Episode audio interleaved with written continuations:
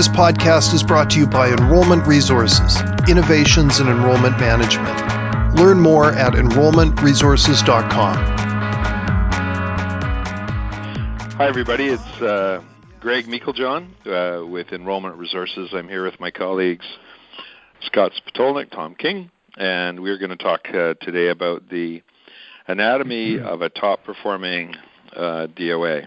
And uh, it's an often overlooked area, but it's really crucial to making the admissions department uh, work at top rate. And um, and so I think what we'll do is it's uh, respecting people's time and the early birds. Uh, we'll just start right away. And uh, folks on the call, if you have any questions and you want to put up your hands, um, you just simply press star six, and that will unmute you and then you can just wedge into the conversation. That's part of the charm of doing this um, by this way versus like a podcast or a webinar. So you've got some smart guys on the call here, so feel free to take advantage of their experience. So let's get going. The role of an admissions manager is not to grow sales, but to grow their people.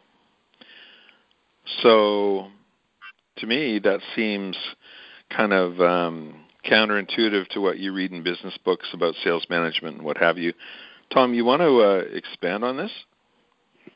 Absolutely, yeah. Uh, well, back uh, several years ago, I think four or five years ago, uh, Richard Branson, who many of you probably know, uh, the billionaire, uh, he, had a, he had a great quote that, that goes, train people well enough so they can leave, treat them well enough so they don't want to. So I, I kind of harken harken to that a bit when we talk about a, the sales manager role, and really management overall. It really comes down to training our people and well and upskilling our our team. Uh, and if you do those things correctly, then the numbers will take care of themselves. Uh, too many people, I think, manage to try to hit a target or try to hit the numbers, uh, and they lose sight of what it actually takes to get there. It's not, you know, whipping the people harder doesn't doesn't get them to do that. Although they might hit a target once or twice doing that. Uh, but uh, we really definitely want to we want to grow our people. I think a lot of what we'll talk about today really is going to boil down to focusing on growing our people and our processes and if we do that, then uh, growing sales will uh, growing our sales will be a natural cause uh, and effect of of doing that. So you can yell at somebody to fish harder. Um, you can give them a fish, or you can teach them how to fish. I guess the old trite saying. Hey, is that what you're kind of getting at? Yeah, one of my uh, another another great favorite saying of mine too is that the beatings will continue until morale improves. So, so, well, okay. So the the sales manager, which is really let's whether you're not for profit or for proprietary, admissions recruiting is selling, and so let's just call it what it is. Um, and those who are kind of um, verklempt from that, just sorry, that's the you can leave. Um, but the sales manager plays really three key roles, right? They're they're people managers. They recruit, build, coach, as Tom was alluding to. They are provide resources to the team so that they can succeed, uh, succeed or exceed. And um, they're business managers. Uh, they plan, they adjust, they report.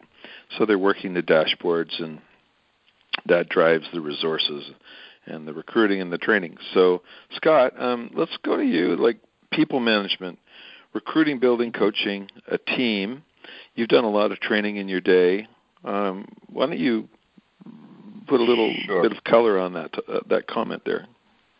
Sure. You know, I liken it to uh, you know managing a sports team. For any sports fans out there, if you take a look at the manager of a baseball team, the coach of a football team, they're constantly recruiting. You know, number one, that's key because that is, uh, you know, your backup quarterbacks, your relief pitchers. Um, they're the ones that make up your team. Unfortunately, and I used to make the same mistake when I was managing teams. we tend to uh, knee jerk react when we're looking to replace an admissions rep or a, uh, enrollment coordinator. And I, I learned I learned pretty fast that recruiting is constant.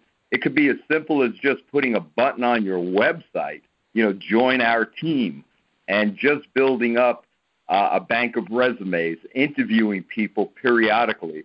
So when something does go sideways, you need a rep or whatever, instead of scrambling and putting ads out and interviewing people, you've got that bank uh, that you can build on. That you you know you've already interviewed people. So recruiting is constant.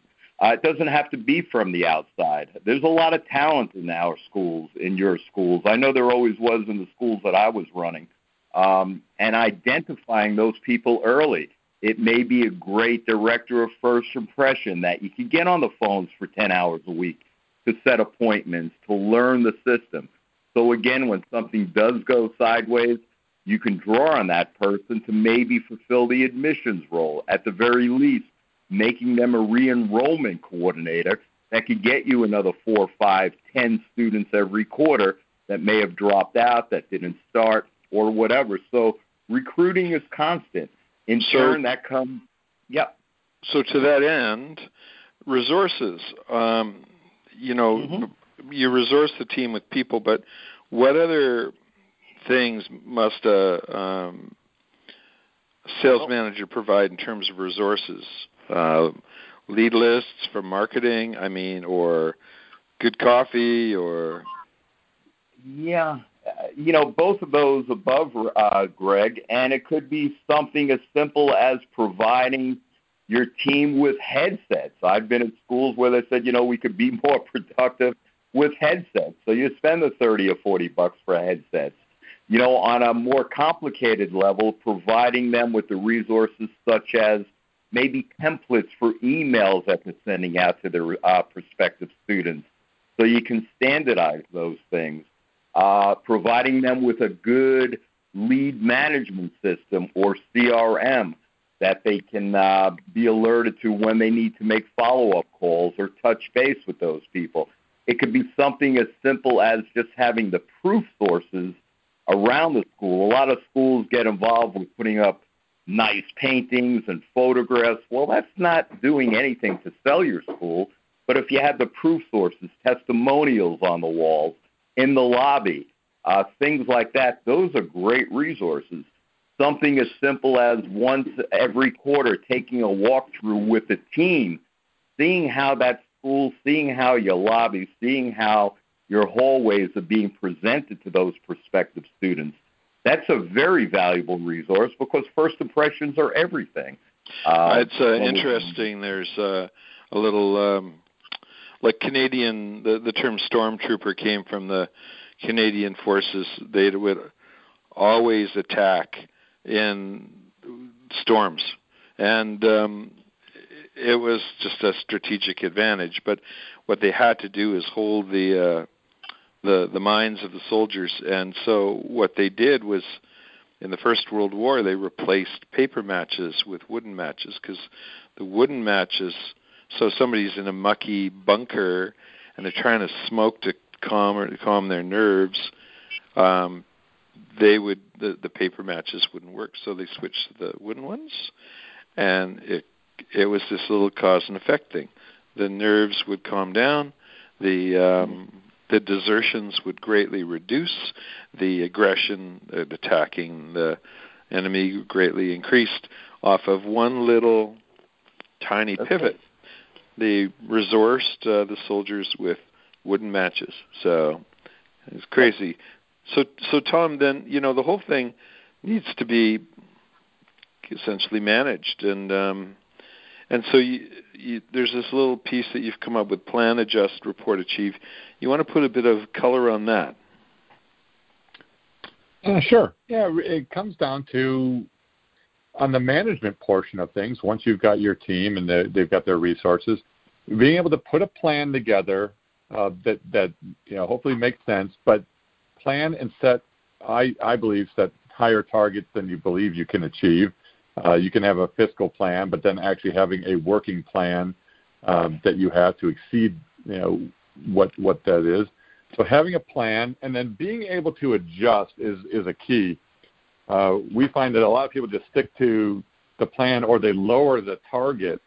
Uh, in my opinion, that's probably the worst thing you can do. Is doesn't look like we're going to meet our 50 person start, so let's we're gonna we're gonna now we're gonna shoot for 45. We just need 45 people now, as opposed to adjusting on the go. Hey, we still have six weeks to go. How many appointments do we need? We're to talk about this more later on. But how many appointments do we need? How many phone calls need to be made? All of those things so we can adjust our efforts to hopefully exceed the plan that we have. Uh, and then the reporting part is making sure that people are accountable for what they're doing, and that as managers, we um, we're able to see exactly how we're progressing and being able to look at those numbers quickly. Uh, and it could, you know, it could be as simple as do you have a simple spreadsheet that you can drop some numbers in on a weekly basis, or is, is your CRM robust enough to give you a dashboard or the reports you need? Uh, so once you've got that plan and you're able to now adjust it uh, or adjust your effort is what I, you know, and adjust what your your work level, uh, and then being able to report on those things will help you hopefully achieve those goals or exceed those goals uh, that we have. So we'll talk about a lot of that, I think, as as we go through today. On, but it's interesting to, to me. Carry those out.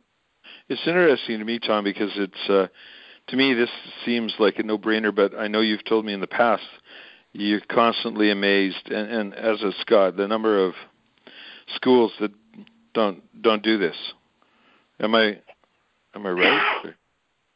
Yep. Oh, it's, it's it's it's stunning with with what we with who we talk to and and schools that we work with as to how little planning reporting can they put their can they put their fingers on numbers and they do they know what to do when things are starting to go sideways or do they just get sideways and then all of a sudden you know we missed our last start or two well it's a little late when they when the you know the animals are out of the barn already. We've got to be able to adjust when the rain hits or when the fence breaks, uh, what have you, to keep uh, to keep uh, the animals in the pen and be able to adjust on the fly.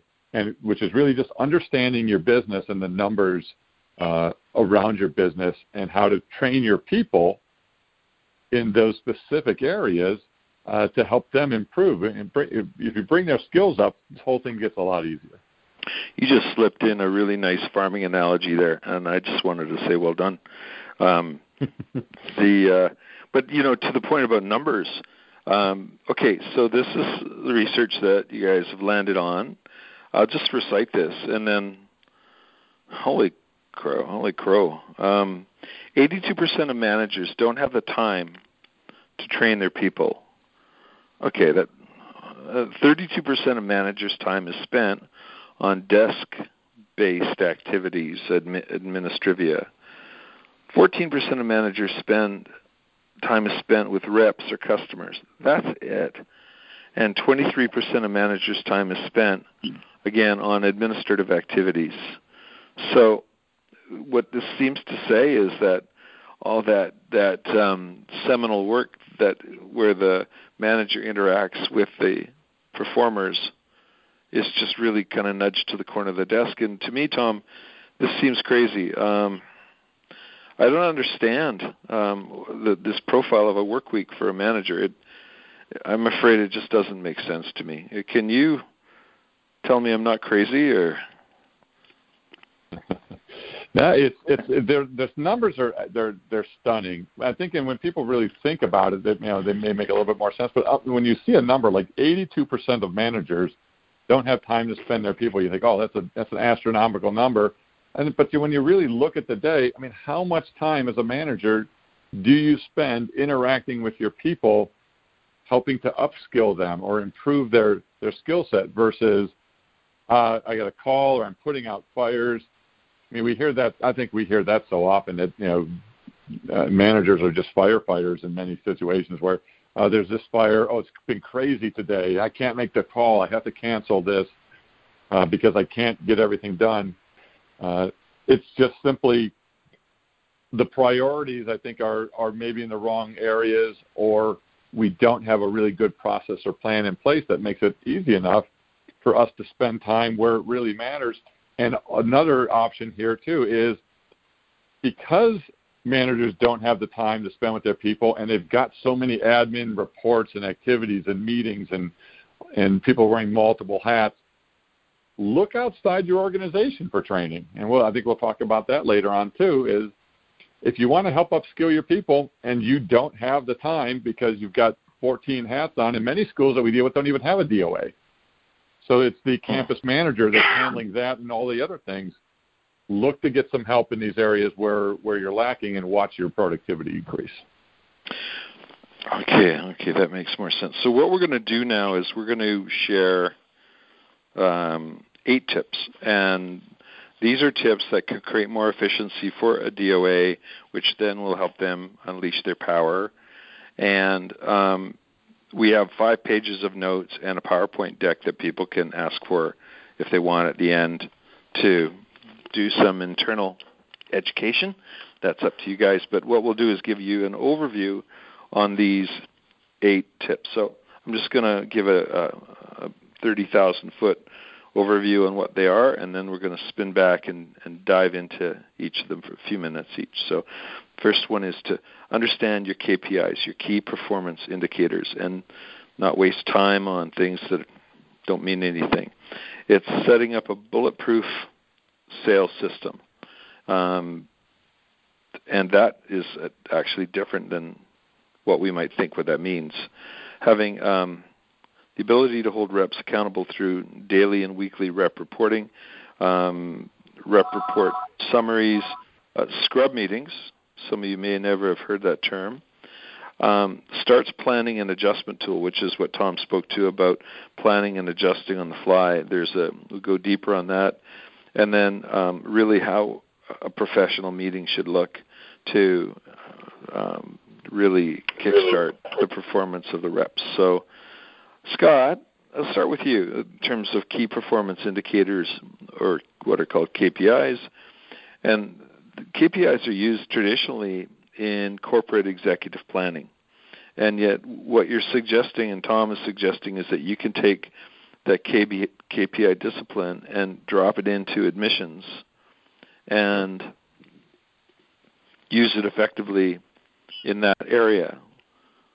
So that yeah. that seems like an interesting um, side test. Uh, why don't you speak to it, and then Tom, you can give an example or two if you like. Uh, go ahead, Scott. Yeah, I'll keep it brief because I know we have a lot of material. But yeah, KPIs to me, that's the most. Those are the most important metrics of your school because not only does it show you, uh, uh, it, it can help you manage by the numbers, but it also shows you areas where your process and your people have challenges. For example, you know, lead contact rate. Uh, you know, it's an important KPI. If you've got 100 inquiries and you're only contacting 20 or 30 percent of your inquiries, well, what can that show you? That can show you that your process or your system may be lacking. Maybe there's a need for um, uh, a lead management system, which are several out there, that can auto dial for you, can tag the leads that need to be called, and that will double, triple your contact rate in some cases. You know, so what you're so what you're saying then is that you can um, uh, use KPIs when they're out of whack. If they're yellow or red, you can use that as a signal to what we do at Enrollment Resources, split test and try something new. So um, I'll give a quick example. Um, if your contact rates are low, you can split test the phone messages being left. Pretend the phone mm-hmm. message is a radio ad with one person listening, and then through trial and error, you can leave different types of radio ads, and you can incrementally improve that five or ten percent. You could take that from twenty to twenty-five or twenty to thirty percent. So let's say five percent. If somebody's making forty outbound calls a day, um, that's uh, 800 a month, we'll call it. And if you can create a 5% improvement by just using that silly testing example I just shared, that's 40 additional meaningful conversations. That's four to six additional students a month, if my math is correct which is yeah, that 50, 60 additional students a year. Yeah, and it ties back to well, how many dials? I'm not a big proponent of counting the dials that my reps were making, but you know, like you just said, Greg, in an hour, if a rep can make 15 calls manually dialing, if you have the technology, you know, what if they could dial 40 or 50 or 60 in that same period of time? Well, more dials probably will mean more contacts. So that KPI can really pinpoint shortcomings in that process, just like the appointment tour set rate with your reps. If a rep is getting hold of a lot of people, but they're not setting the appointments, well, what does that tell you? They have some challenges with their phone dialogue. They may not even have a phone dialogue or a script. So again, that really, really pinpoints a shortcoming in that process as well. You know, again, down the line, appointment show rate can pinpoint, you know, whether a rep is having a problem with, you know, setting the appointments, and boom, down the line, without belaboring the point, um, uh, you know, the show rate. They may have a challenge. So it gives the manager, it gives the director of admissions really a roadmap into how they need to train that particular rep. And each rep may have a different KPI that you can look at to see where their challenges are. Uh, you may have so, a rep. So, so, so, Tom, then really it's it's a matter of um, rather than trying to go and micromanage everything within a rep and killing the the relationship along the way, is to really just have little um, a few little key things to to that as a manager you focus on Am I am I right? Tom? Oh, Tom. Tom. Tom's jumped off. So, you, um, so you just can't. Uh, yep. Sorry. Uh, so you just can't try to train them on multiple things at one time. We we want to pick and choose those areas where maybe either we, the low hanging fruit exists or that rep is having the, the most issues. And you can look at these KPIs from a high level, you know, as a overall college, you can break it down by campus, and then you can break it down by rep. And you might adjust your training based upon which areas and which people are falling below your averages or not hitting or not hitting your numbers. And I, I know Scott brought it up having having scripts or, or a process or something like that. And, and these are these are the KPIs too that and enrollment resources we really hold dear when it comes to to our scorecard process with you because this is where I think it all begins but and, and people kind of fight a little bit against scripts, and I think we'll talk about that some more. But it's impossible to split test when you all are doing something different. Mm. So you, you, it's hard to it's hard to really find out. Well, why is Greg? You know, can I help improve Greg's script? Well, he does something completely different than Scott, who does something completely different than Tom. How can we how can we ever implement any changes or split tests when we don't have a control to begin with and we're all over the all over the map. So yeah, direct people and their their weaknesses. Yeah, exactly. So in direct response marketing, the existing tactic being used is referred to as a control there folks and then the game is is to beat the control through trial and error or what's called split testing and the and then the best thing to do is when you're using your key performance indicators when something starts flashing red with a particular rep, then you manage process, not people. And uh, that takes us to our next little uh, key topic managing process, not people, setting up a bulletproof sales system. So that's an interesting notion. Manage process, not people, Tom. Um, why don't you take it away? Uh, sure. I think when it comes to setting up a really great structure for your organization, you know, you first look at what what people do you have in the right positions and places. And we've spent a lot of time with our uh, clients and you know, trying to come up with what is the the best way to structure your organization for a scalability, growth, and uh, an improvement process. Uh, we've really found that separating appointment setting from the actual admissions reps, and then also potentially having a future student coordinator or admin person on the back end to do a lot of the follow up and uh, finish up paperwork and things like that, so that it keeps everybody doing what they're great at. Uh, so whoa, whoa, whoa, whoa, whoa! So you're saying yeah. to take that like most schools will say you dial, dial, dial, you get an appointment, and then. Um, but you're saying you want to actually separate that that function of setting up the meetings. I guess I guess really what you're getting at is you can't be good at everything. Hey. Can't be good at everything, and we want to let people. We want to put people in positions where they can succeed some people are great face to face, Greg, and some people are just terrible on the phone. Or some people can be good on the phone, but they just hate it. And I know one of those people very well. So, so you know, they can, you know, we want to put people in a position where not only can they succeed, uh, but they enjoy what they're doing and they and they can be good at it and exceed and excel. Uh, and if and separating appointment setting is from from the rest of admissions is absolutely, in, in my opinion, uh, the absolute way to go these days uh, to allow your school to to grow and scale itself uh, and be more efficient and effective. Now, do Got you it. recommend an uh, in-house in-house appointment setters, Tom, or what's your feeling on, you know, keeping that in-house versus farming it out? I believe you can go either direction, either in-house or or outsource it. The problem with outsourcing it uh, is that you you a may lose a little control unless you can find. There's been very few uh, really good appointment setting companies out there. We've we've landed on one or two uh, that have done a phenomenal job for our school, but or for our clients and, and schools. Uh, but also, but bringing it in house and doing it, we've found some schools that have tried to do that and they struggle because they just don't have the technology and the training and the knowledge to hire, maintain, train, uh, and and manage these people. Uh, it's it's a separate, a different skill set, and not everybody's comfortable doing that. So some schools have struggled with it and found that hey, outsourcing it works best uh, because it's just too much for them to handle. So it can go it can go either direction, uh, and it really is based on that school and the way uh, ability they have to train their people. Interesting. So people and processes. You manage the process.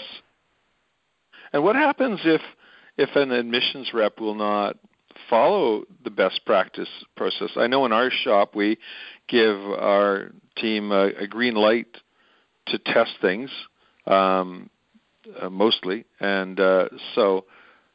But I guess there are some obstinate know-it-all folks that just go, no, sorry, and so if there's a power struggle between a best practice of a school and a rep, how, like how's that play out?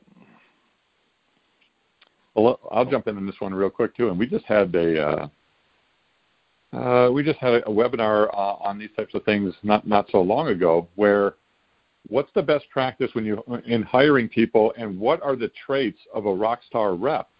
And I think the the one of the, the two of the top traits are number one, having a learning mindset, which means they want to learn, grow, and expand constantly.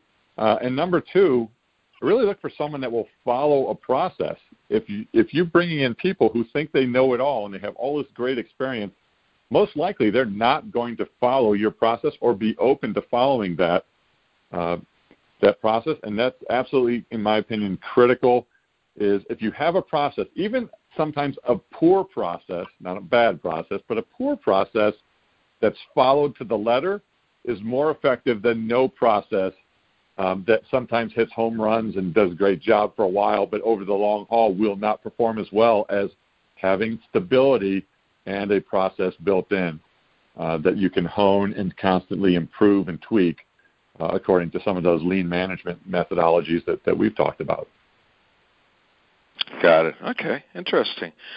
So, Scott, along those lines, um, we we've heard that term starts plan before, um, and and really it's it's all about with a starts plan. It's all about reverse engineering, I guess is what you you might say. Um, Absolutely. Yeah. Why don't you touch on uh, on starts plan? Yeah, you know, I think we're all guilty of uh, before the start, we sit each rep down, give them a number, um, you know, let's say, and I'll deal with uh, school that starts every quarter, every 12 weeks or so.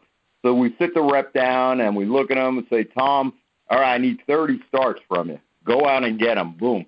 Tom's eyes roll in back of his head. He walks out of there shell shocked. And really, we need a plan. The plan is so simple, and we'd be glad to share it with you, you know, sometime after the call or whatever. But breaking it down in small bites.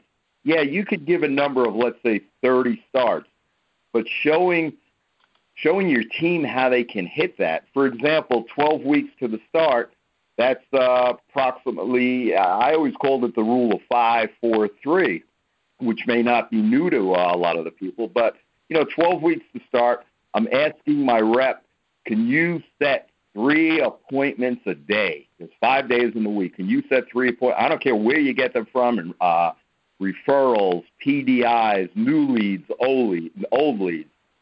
15 a week, 12 weeks, that's 180 appointments set. Uh, out of the 180, let's say 40% of them show up for their appointments. That's 80 shows. Uh, 40, uh, 40 to 50 percent, let's say 45 percent of them are going to enroll. That gives you about 36 enrollments, 90 percent show rate if they're packaged. Boom, there's your 30 starts. But it all starts with the number of appointments set per day. If you tell a rep, uh, you know, I need 30 starts, or if you approach it at, hey, can you set three appointments a day in an eight-hour day or a nine-hour day? They're going to say, well, yeah, that's pretty easy.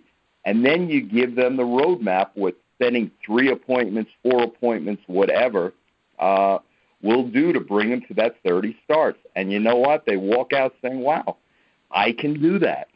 And so, by giving and, to them in small bites makes it so a whole lot more palatable. Yeah. And then to that end, you just take that very simple activity and Tom, uh, you you run a, like daily and weekly rep reports. Are your reps doing those three meetings a day, or those three reach outs a day, or whatever that simple KPI is? Is that kind of how that that rep report might look, or? Yep, oh. we may have lost Tom. Yeah, oh, it's, and I'll take it. it. It's winning the day, you know. So they're not looking a week, two weeks, 12 weeks down the start. We're looking at it on a day to day basis. At the end of the day, if they set three appointments or four appointments, hey, you just won that day. And if they don't, then tomorrow, hey, and you need to set four appointments. So, and they will, they really, really will warm up to that because, hey, in an eight hour day, you should be able to set three appointments a day. And if anybody on the phone disagrees, you know, certainly we can talk about it, but by breaking it into small pieces like that, just makes it a lot easier for them to see the end game 12 weeks down the line. And then I guess the, the, the you pull all that information together on a weekly basis, and that creates kind of a KPI, if you will, um, uh, as to whether you were because if you're meeting that that core rep at the front of the funnel, um, your odds are really high that you're going to nail your intake. Is really yeah. yeah. And okay. at the end of the week, uh, at the end of the week, at the me- uh, the meeting, you break it down rep by rep, and as a team, you know, if the goal is a hundred starts, you break it down for the team. How many how many appointments need to be set each day for the team to get to that all-encompassing goal? So yeah. So uh, and I let me just jump in real real quick because I I, I think we skipped ahead a little bit to the, the adjustments piece, but just on the on the planning side too when you when you're planning have a starts plan that that makes sense. Look at your target enrollment. Many times people are just setting a plan for hey we want to beat last year or we want a 10% i don't know where the numbers come from.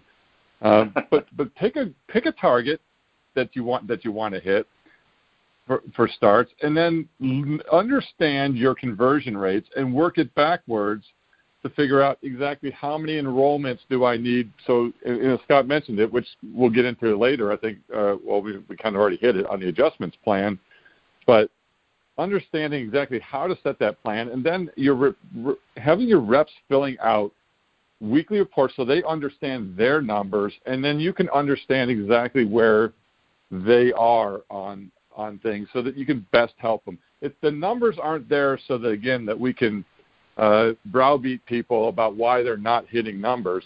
The numbers are there so that we can adequately and accurately figure out how we're going to train. Even though 82% of you you aren't going to do any training uh, with your people. But hopefully after this, you'll you'll adjust that percentage. But we use those reports and those numbers to find out exactly where we're falling down, so that we can put daily and weekly trainings into place to upskill our staff to be able to hit those numbers uh, that we've established and that we use on those adjustment plans as well. Okay. So now, how does the Tom? How does the scrub meeting fit into all this? Explain so the scrub, scrub meeting. meeting. Yeah. So typically, the scrub meeting that you know that as I refer to it, and Scott, I think this is a term that we've used for many many years. It's essentially scrubbing our enrollment list to make sure that we've got an accurate depiction of who's going to be starting for the next several starts. Um, and we're going to have, hopefully, you're going to have a weekly meeting, depending on how soon that start's going to be, that may involve admissions, financial aid, the registrar, any other directors that may be involved uh, in that enrollment process, going student by student. Where are they on their financial aid? Have they done housing if, if you have housing? Have they attended orientation? Have they paid their fees? Do we have their transcripts? Having a checklist for every single student. And then also understanding when we get to Sally Smith and she's missing this, whose responsibility is that? Who's talked to her last? Have you talked to her? No. Has the rep talked to her? No. Financial aid hasn't heard from her. So she's MIA. What are we doing about this? She's on our roster to potentially start here in two weeks, and we haven't heard from her in two weeks, uh, and she's still missing pieces. Or even though she has everything, we've got a director that's given a call. We've we've reached out by email just to check touch base, and she hasn't returned any calls, even though she looks like she's all set, and the reps all happy. I've got an, I've got a start. It's going to be great. We've got 25 out of 25 students, and then on start day, 20 people show up, and you want to know where those five went. Well, it's because you didn't probably scrub on a fairly weekly basis to find out is everybody solid, is everything progressing, and if there's anybody in, that that's a red flag, that we follow up on them. Yeah, and it also allows the different departments to take ownership of the start and not just admissions as well. So everybody buys into it. You know, financial aid, the directors, career services, and that's so important also to sharing the success, you know, of the start as well. And it's a great example. You had brought it up uh, a little bit before, Tom. You know, those students should be contacted at least once a week before the start, even if it's just an article emailed to them from the rep. Hey, Tom, I was thinking about you. Check this article out.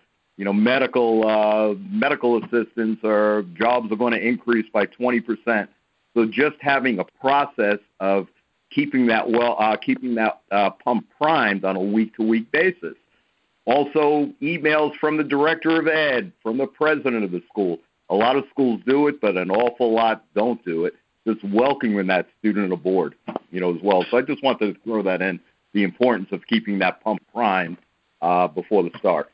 So really, another way to say it is that the many schools lack the uh, a sufficient communication loop from yeah. once they've been packaged to, and, and I guess that as the byproduct of improving the uh, the accepted uh, the accepted rate to start rate. You know, by just staying connected. That's right. Yep. Cool. Yeah, orientation orientation comes along, and we wonder where those eight students are. Well, they hadn't been contacted in two weeks or two and a half weeks, and then we wonder where they are. So, yeah. Yeah. Absolutely. Elsewhere with a competitor. Just two, my extra two cents on this too is that people make decisions based on an emotional connection that they make. People buy based on emotion. People enroll in the school based upon this need to you know improve themselves, self improvement. They've made an emotional connection with themselves and their own why that hey, I've got to do this so I can change my life and change my and my stance. And they're motivated, but people's motivation drops on a daily basis from the day that they enroll to the day they graduate.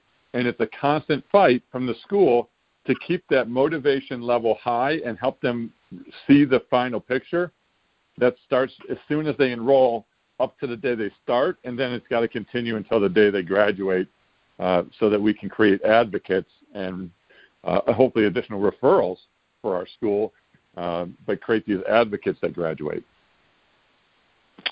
Okay. Now we have um, a starts planning and adjustment tool that we're going to give to people as a gift. If they want to um, grab it, they can just uh, contact uh, 250-391-9494 or they can uh, just contact Scott at Scott at Enrollment Resources, and um, we've got just a bunch of goodies like little templates and and whatnot that you folks can use um, if you're interested. So that is a device that's designed to go and, and build a relationship after this uh, this conference call, and so that's a shameless just explanation of why we do that. Plus, the information will help you gain, gain some clarity around the talk we've given, so you will it'll have some value to you. Um, so, being respectful of uh, people's timelines, um, before we leave, does anybody want to press star six and ask uh, Tom or Scott a question? Any question on admissions management is fair game, and uh, but you might all have things that you've got to take away, and you might be fine. But anybody have a question? Star six. Uh, yeah, this is Leon in admissions uh, here in Chicago, uh, Illinois Media School. So, in the event that the uh, director's position is a writing director's position, uh, and, and seeing, you know, the amount of time that's needed to manage a process, do you think it's really realistic to also be able to perform or outperform your reps while managing uh, all the different aspects of the business to get them to perform and supersede their goals as well? Well, who wants to grab that? That's a good question. That's a great question. I'll jump on that. That is a, great question, and we see that a lot, especially with most a lot, a lot of smaller schools. Uh, I think you have to prioritize the, you know what your targets are, your plans are to determine your kind of your staffing levels. And if you if you've determined that one of my reps is going to take that lead role and is going to be a kind of a DOA that's also writing uh, on that. You have to be realistic in the expectations of what you're expecting. I certainly am not going to expect that a writing DOA is going to exceed the results of the reps. Well, how do I set a good example if, if they're you know if they have higher numbers than me? Again, I'm going to go back to training the people that you have around you, including yourself, to become greater uh, and more highly skilled at what you do. It's not necessarily going to be the volume and the numbers that you achieve. It's going to be the consistency and um, the efficiency that that you can do it at. Your, there your is one person lower. Sorry, Tom. What? I butt in. I, I, I have another thing to add, but continue.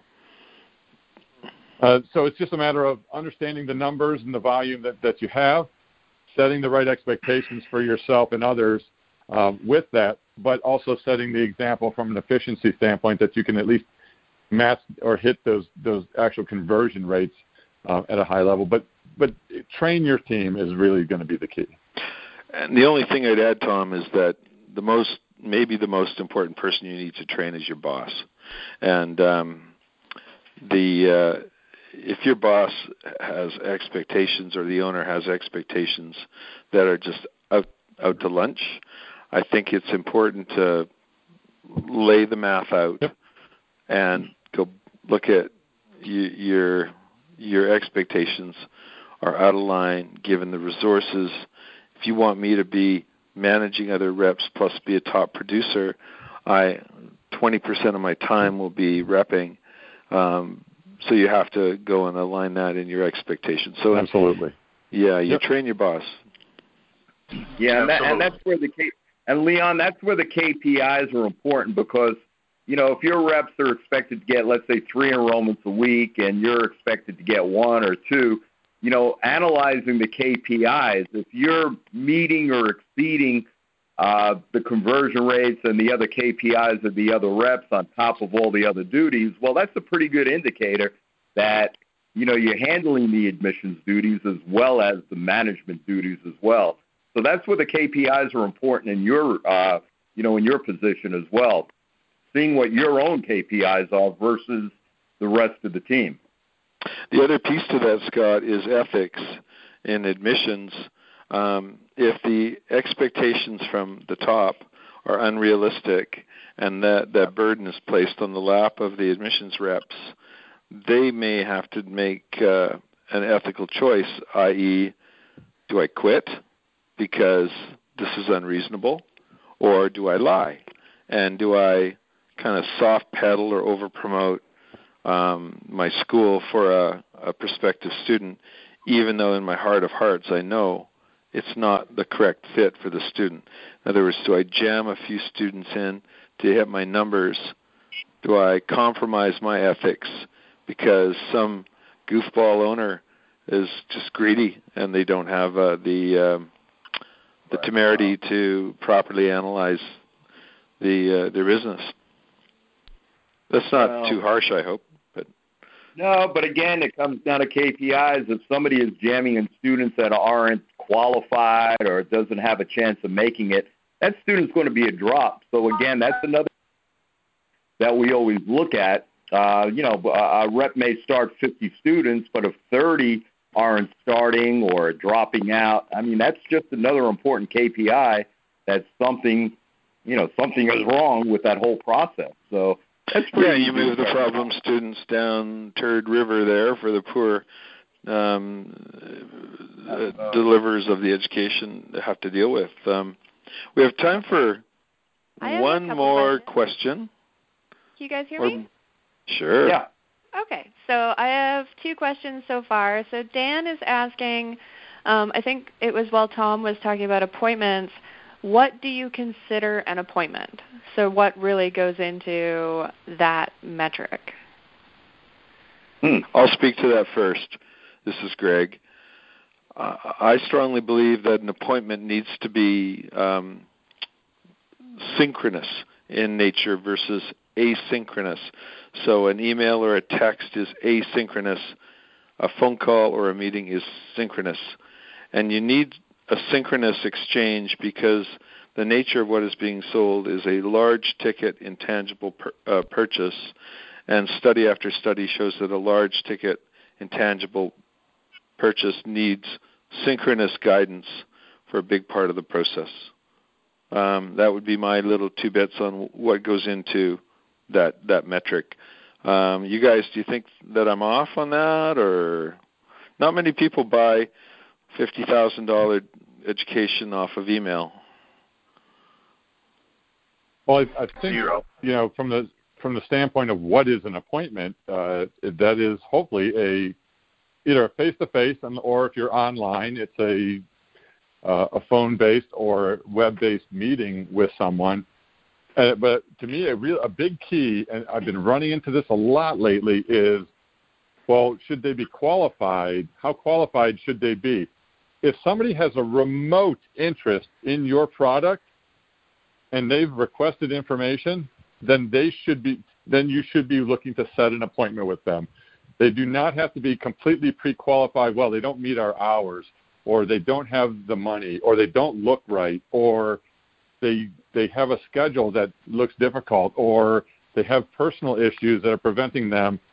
All of those things need to be explored when the person comes in. We simply want someone who is open and willing to explore the possibilities of this career.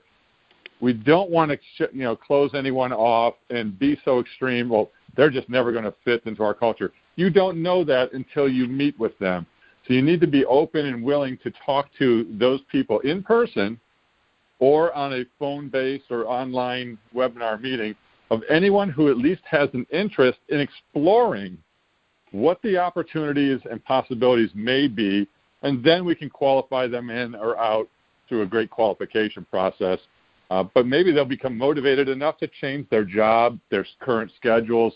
It happens all the time. Too many people just X out people because they don't they're not a perfect fit.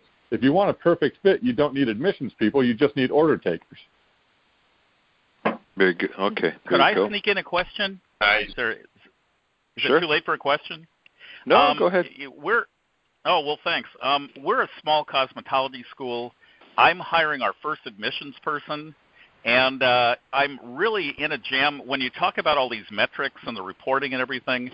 Um, I'm really in a jam as to which CRM to get. We're using Salesforce right now, but once we get all the modules to really equip it, it's just ridiculously expensive. And uh, and mm-hmm. so I was just wondering if, if you if if people there had some recommendations that's going to give us the reporting and give the ease of use, the you know, so the admissions person can clearly visualize the, the the pipeline and all of that stuff, still get the reporting that's that's just not ridiculously expensive. And I we use Copper in our company, which is a generic one, which is quite good uh-huh. in that uh-huh. regard. But Tom, there are a couple of companies. Um, I'm trying to think of people, uh, yep, there's, EDU there's ones that three. are just ex- express.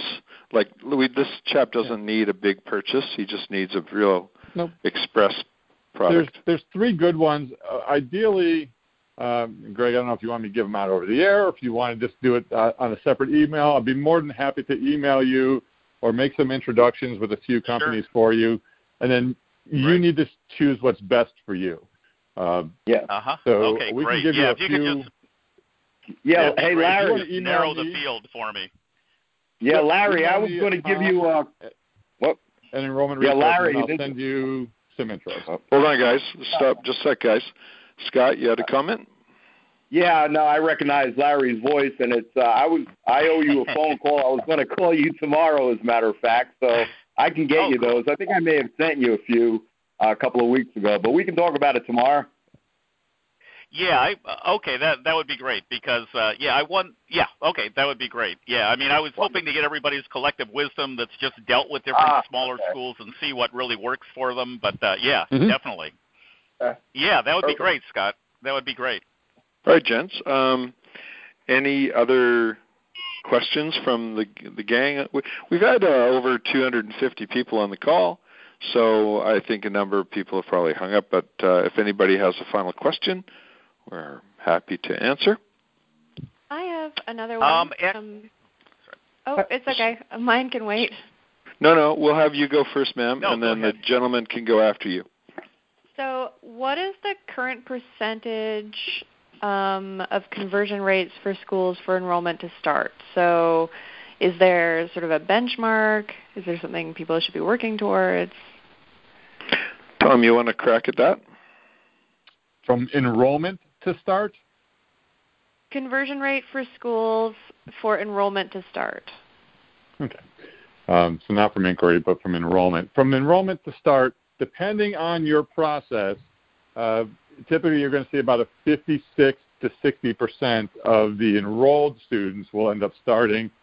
Um, overall, you'll see about 60 percent get through and become accepted and get packaged, and about 90 percent of those should start. So you're looking somewhere around that 56 percent from enrolled to start, depending on where your financial aid process lies uh, in in that mix. But it can vary based upon heavy high school population, distance, you know, international students. The other piece is um, your intake, uh, your rolling.